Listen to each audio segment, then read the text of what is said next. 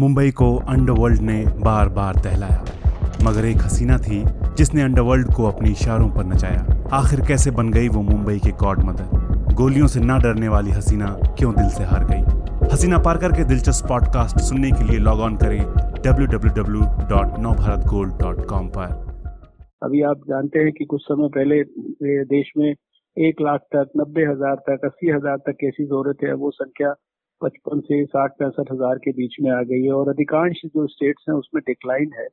इसलिए मुझे as such कोई बड़ी अभी आने वाले समय में किसी सेकंड पीक की संभावना नज़र नहीं आती। देश में कोरोना की दूसरी लहर आ सकने की चिंता के बारे में ये कहना है हेल्थ मिनिस्टर डॉक्टर हर्षवर्धन का। नमस्कार, आज है सोमवार 19 अक्टूबर और आप सुन रहे हैं डेली न्यूज़ कास्ट पूरी बात सुनते हैं कुछ देर में। उससे पहले एक नज़र इस वक्त की बड़ी खबरों पर।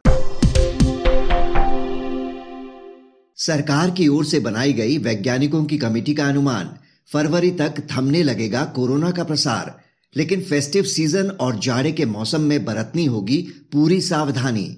आज यूपी और पंजाब में खुलेंगे नवी से बारहवीं तक के स्कूल।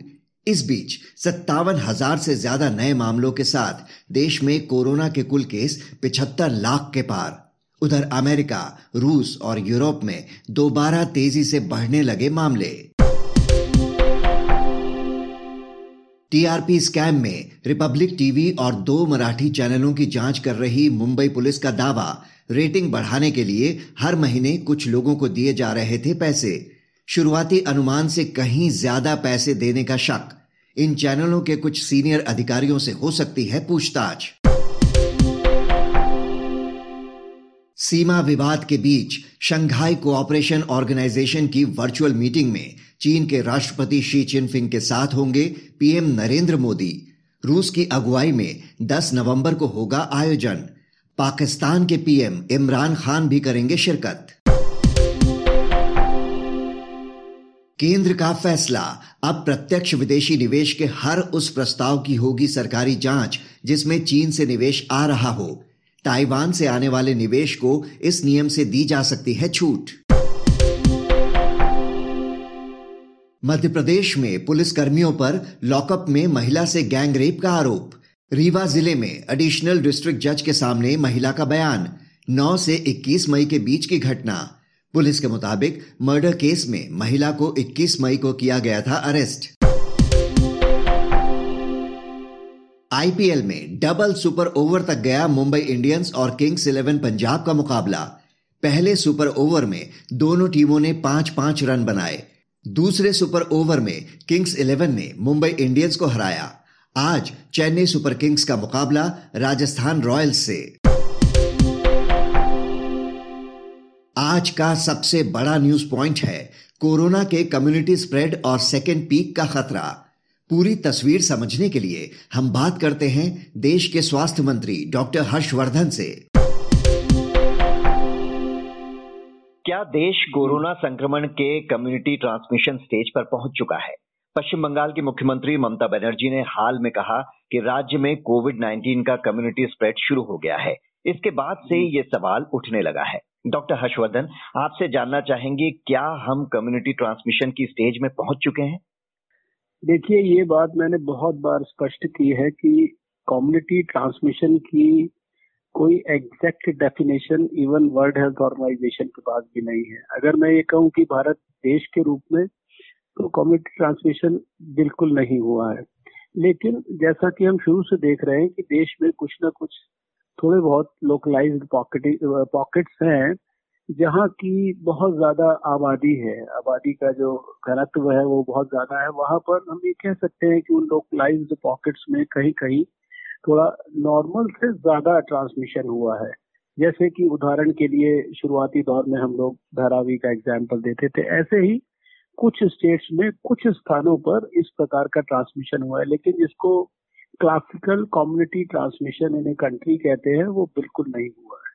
लेकिन अगर कुछ इलाकों में जहाँ पर इस तरह का ट्रांसमिशन हुआ है तो क्या कुछ अतिरिक्त कदम उठाए गए हैं सरकार की तरफ़ से वहाँ के लिए कंटेनमेंट जी। अतिरिक्त कदम तो पहले ही दिन से जब पहली बार धारावी में हुआ था तभी से लेकर आज तक जो है देश के अंदर जहाँ भी नॉर्मल से ज़्यादा जो है ट्रांसमिशन है वहाँ पे ये कंटेनमेंट जोन्स की जो स्ट्रैटेजी है ये सारी की सारी जो स्ट्रैटेजीज है उसके बाद ही बनाई गई थी।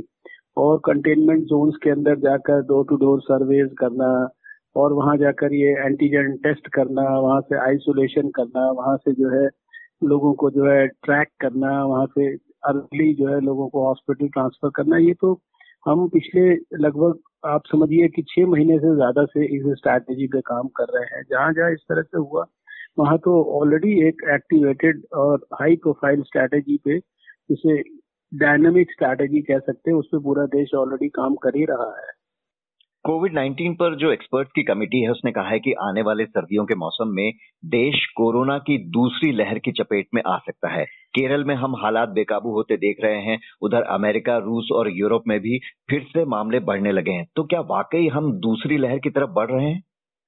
देखिए अमेरिका रूस और यूरोप के मुकाबले भारत में कुछ स्टेट्स को छोड़कर अधिकांश स्टेट्स में जो कोरोना के केसेस हैं उनके अंदर एक लगातार पिछले काफ़ी समय से यानी कम से कम एक, एक डेढ़ महीने से तो आप कह सकते हैं कि लगातार डिक्लाइन की तरफ़ है। अभी एक आधा दर्जन के करीब ज़रूर स्टेट्स हैं जहाँ के थोड़ा सा ये केसेस ज़्यादा हो रहे हैं। और मेरा ये अभी कहना है कि सारे देश को इस दृष्टि से सावधानी बरतने की आवश्यकता है कि अगले जो दो तीन महीने हैं इसमें देश में बहुत सारे फेस्टिवल्स होने हैं। इस प्रकार से हमने देखा कि केरल के अंदर ओनम के फेस्टिवल के अंदर थोड़ा सा लोगों ने लापरवाही बरती है। बड़ी संख्या में लोग इकट्ठे हुए हैं। मास्क पहनने की या दो गज की दूरी, ये सारे जो सोशल वैक्सीन के कंपोनेंट्स है हैंड हाइजीन रेस्पिरेटरी हाइजीन इनको ठीक से नहीं फॉलो किया। उसके कारण केसेस में बढ़ा हुआ अचानक। इसलिए अब इस बात की आवश्यकता है कि हम अगले दो तीन महीने विशेष रूप से, क्योंकि सर्दी भी आ रही है और हालाँकि यद्यपि हमने फरवरी और मार्च के महीने में सर्दी के मौसम में भी देखा कि भारत के अंदर कोई बहुत ज़्यादा परिवर्तन नहीं हुआ था, सर्दी के इम्पैक्ट का। लेकिन क्योंकि कोरोना वायरस नया वायरस वायरस है रेस्पिरेटरी वायरस है तो जैसे दूसरे रेस्पिरेटरी वायरसेस जो है वो सर्दी के मौसम में उनके बढ़ने की संभावना रहती है ट्रांसमिशन की। इसलिए सर्दी और साथ में ये जो इम्पेंडिंग फेस्टिवल्स है, इनको ध्यान में रखते हुए देश को एक बड़े लेवल पर सावधानियाँ रखने की ज़रूरत है। इसलिए मैंने लोगों से अपील बार बार किया कि फेस्टिवल्स को जहाँ तक संभव हो सके अपने घर में, अपने परिवार के साथ ही मनाएँ। और अगर बाहर भी जा रहे हैं तो फिर सोशल डिस्टेंसिंग और जो सोशल वैक्सीन के नॉर्म्स हैं, उन सबको अच्छी तरीके से फॉलो करें। मुझे व्यक्तिगत तौर पर नहीं लगता कि कोई, अभी तो ज़्यादातर प्रदेशों के अंदर तो हमारा एक लेवल पर जाने के बाद जो है केसेस की संख्या जो है, अभी आप जानते हैं कि कुछ समय पहले देश में एक लाख तक, नब्बे हज़ार तक, अस्सी हज़ार तक केसेस हो रहे थे वो संख्या पचपन से साठ पैंसठ हज़ार के बीच में आ गई है और अधिकांश जो स्टेट्स हैं उसमें डिक्लाइन है। इसलिए मुझे एज सच कोई बड़ी अभी आने वाले समय में किसी सेकंड पीक की संभावना नज़र नहीं आती। जी, इसके साथ ही इस कमेटी ने ये भी कहा है कि अगले साल फरवरी तक कोरोना महामारी खत्म हो सकती है। तो दोनों बातें थोड़ी विरोधाभासी लग रही हैं कमेटी की। क्या वाकई फरवरी तक हम इस पर काबू पा सकने की हालत में होंगे? देखिए, जो आप फरवरी की बात कर रहे हैं, वो एक एक्सपर्ट्स यानी वैज्ञानिकों से ज़्यादा जो मैथमेटिकल मॉडल्स वाले आईआईटी के और जो इस प्रकार के साइंटिस्ट हैं वो मेडिकल एक्सपर्ट से ज़्यादा जो दूसरे जो एक्सपर्ट्स हैं, जो कि मैथमेटिकल मॉडल्स को डेवलप करते हैं, उसमें पहली बार हमारे आईआईटी के बड़े बड़े विद्वान लोगों ने ये मैथमेटिकल मॉडल्स जो अभी सारे देश की और दुनिया की जो तस्वीर है, उसके आधार पर जो विकसित किए हैं, उसके आधार पर मैंने, उन्होंने आज ही शायद देश को सूचित किया है, मैंने भी शाम को जानकारी इसकी प्राप्त की है। उन्होंने कहा है कि शायद जो अभी देश में इस समय एक्टिव केसेस की संख्या आठ, नौ लाख के करीब है बल्कि आठ लाख से कम ही गई है अब तो। वो एक्टिव केसेस की संख्या शायद फरवरी तक केवल सारे देश भर में चालीस हज़ार तक रह जाए। तो अच्छी खबर है, खुशखबरी है। अगर ये सारे हमारे देश के एक्सपर्ट्स का मैथमेटिकल मॉडल्स का ये प्रोजेक्शन है तो इसको माइंड में रख के भी हमारे देश को जो है और ज़्यादा कॉन्फिडेंस के साथ प्रिकॉशंस भी लेनी चाहिए और ध्यान भी रखना चाहिए। पिछले तीन हफ्तों में हमने देखा कि नए मामलों और मौतों की संख्या घटी है। तो क्या कोरोना महामारी का पीक गुजर चुका है? इसको मतलब अगर टेक्निकल भाषा में आप कहें तो आपकी बात बिल्कुल ठीक ही है, क्योंकि निश्चित रूप से आप देख रहे हैं कि सारे दुनिया में सबसे ज़्यादा हमारा रिकवरी रेट है। हम लगभग सतासी, अठासी प्रतिशत तक रिकवरी रेट के अंदर पहुँच गए हैं। हमारा डेढ़ प्रतिशत के आसपास जो है वो मोर्टालिटी रेट है, सबसे कम है वो भी दुनिया के अंदर। Cases per million deaths per million या टेस्ट पर मिलियन सब चीज़ों में, सब आंकड़ों के अंदर हम दुनिया के अंदर जो है सबसे कम भी है। और पिछले समय में जिस प्रकार का डिक्लाइन दिखाई दे रहा है और ये डिक्लाइन पाँच छह स्टेट्स को छोड़कर यूनिफॉर्म एक तरह से सारे देश में दिखाई दे रहा है। तो ये एक प्रकार से शुभ संकेत है। एक आखिरी सवाल संडे संवाद में आपने नाक के ज़रिए दी जाने वाली वैक्सीन के बारे में बताया। इसके बारे में जानना चाहेंगे क्या है ये? नहीं इसके बारे में मुझसे संडे संवाद में एक सवाल पूछा गया था। तो मैंने यही बताया कि अभी जो नेजल वैक्सीन है इसके ऊपर कोई भारत में अभी क्लिनिकल ट्रायल नहीं शुरू हुआ है।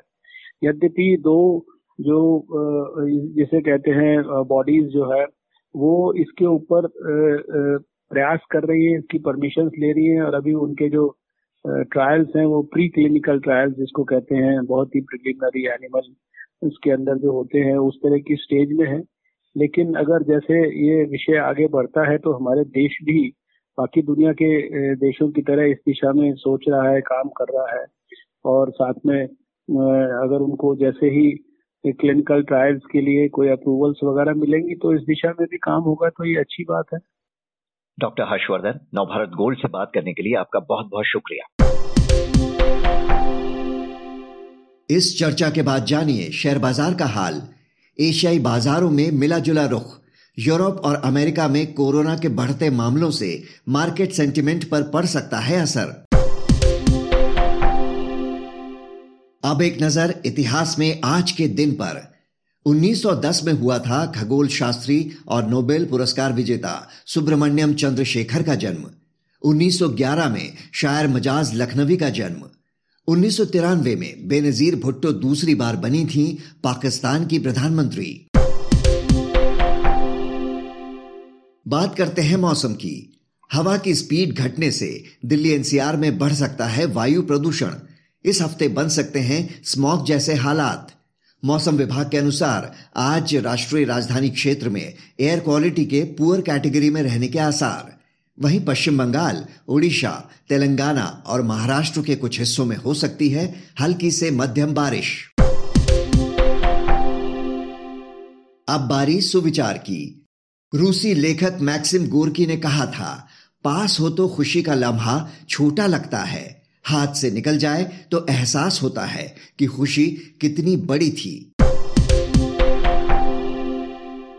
तो ये था आज का डेली न्यूज़ कास्ट जिसे आप सुन रहे थे अपने साथी अक्षय शुक्ला के साथ। बने रहिए नवभारत गोल्ड पर। धन्यवाद।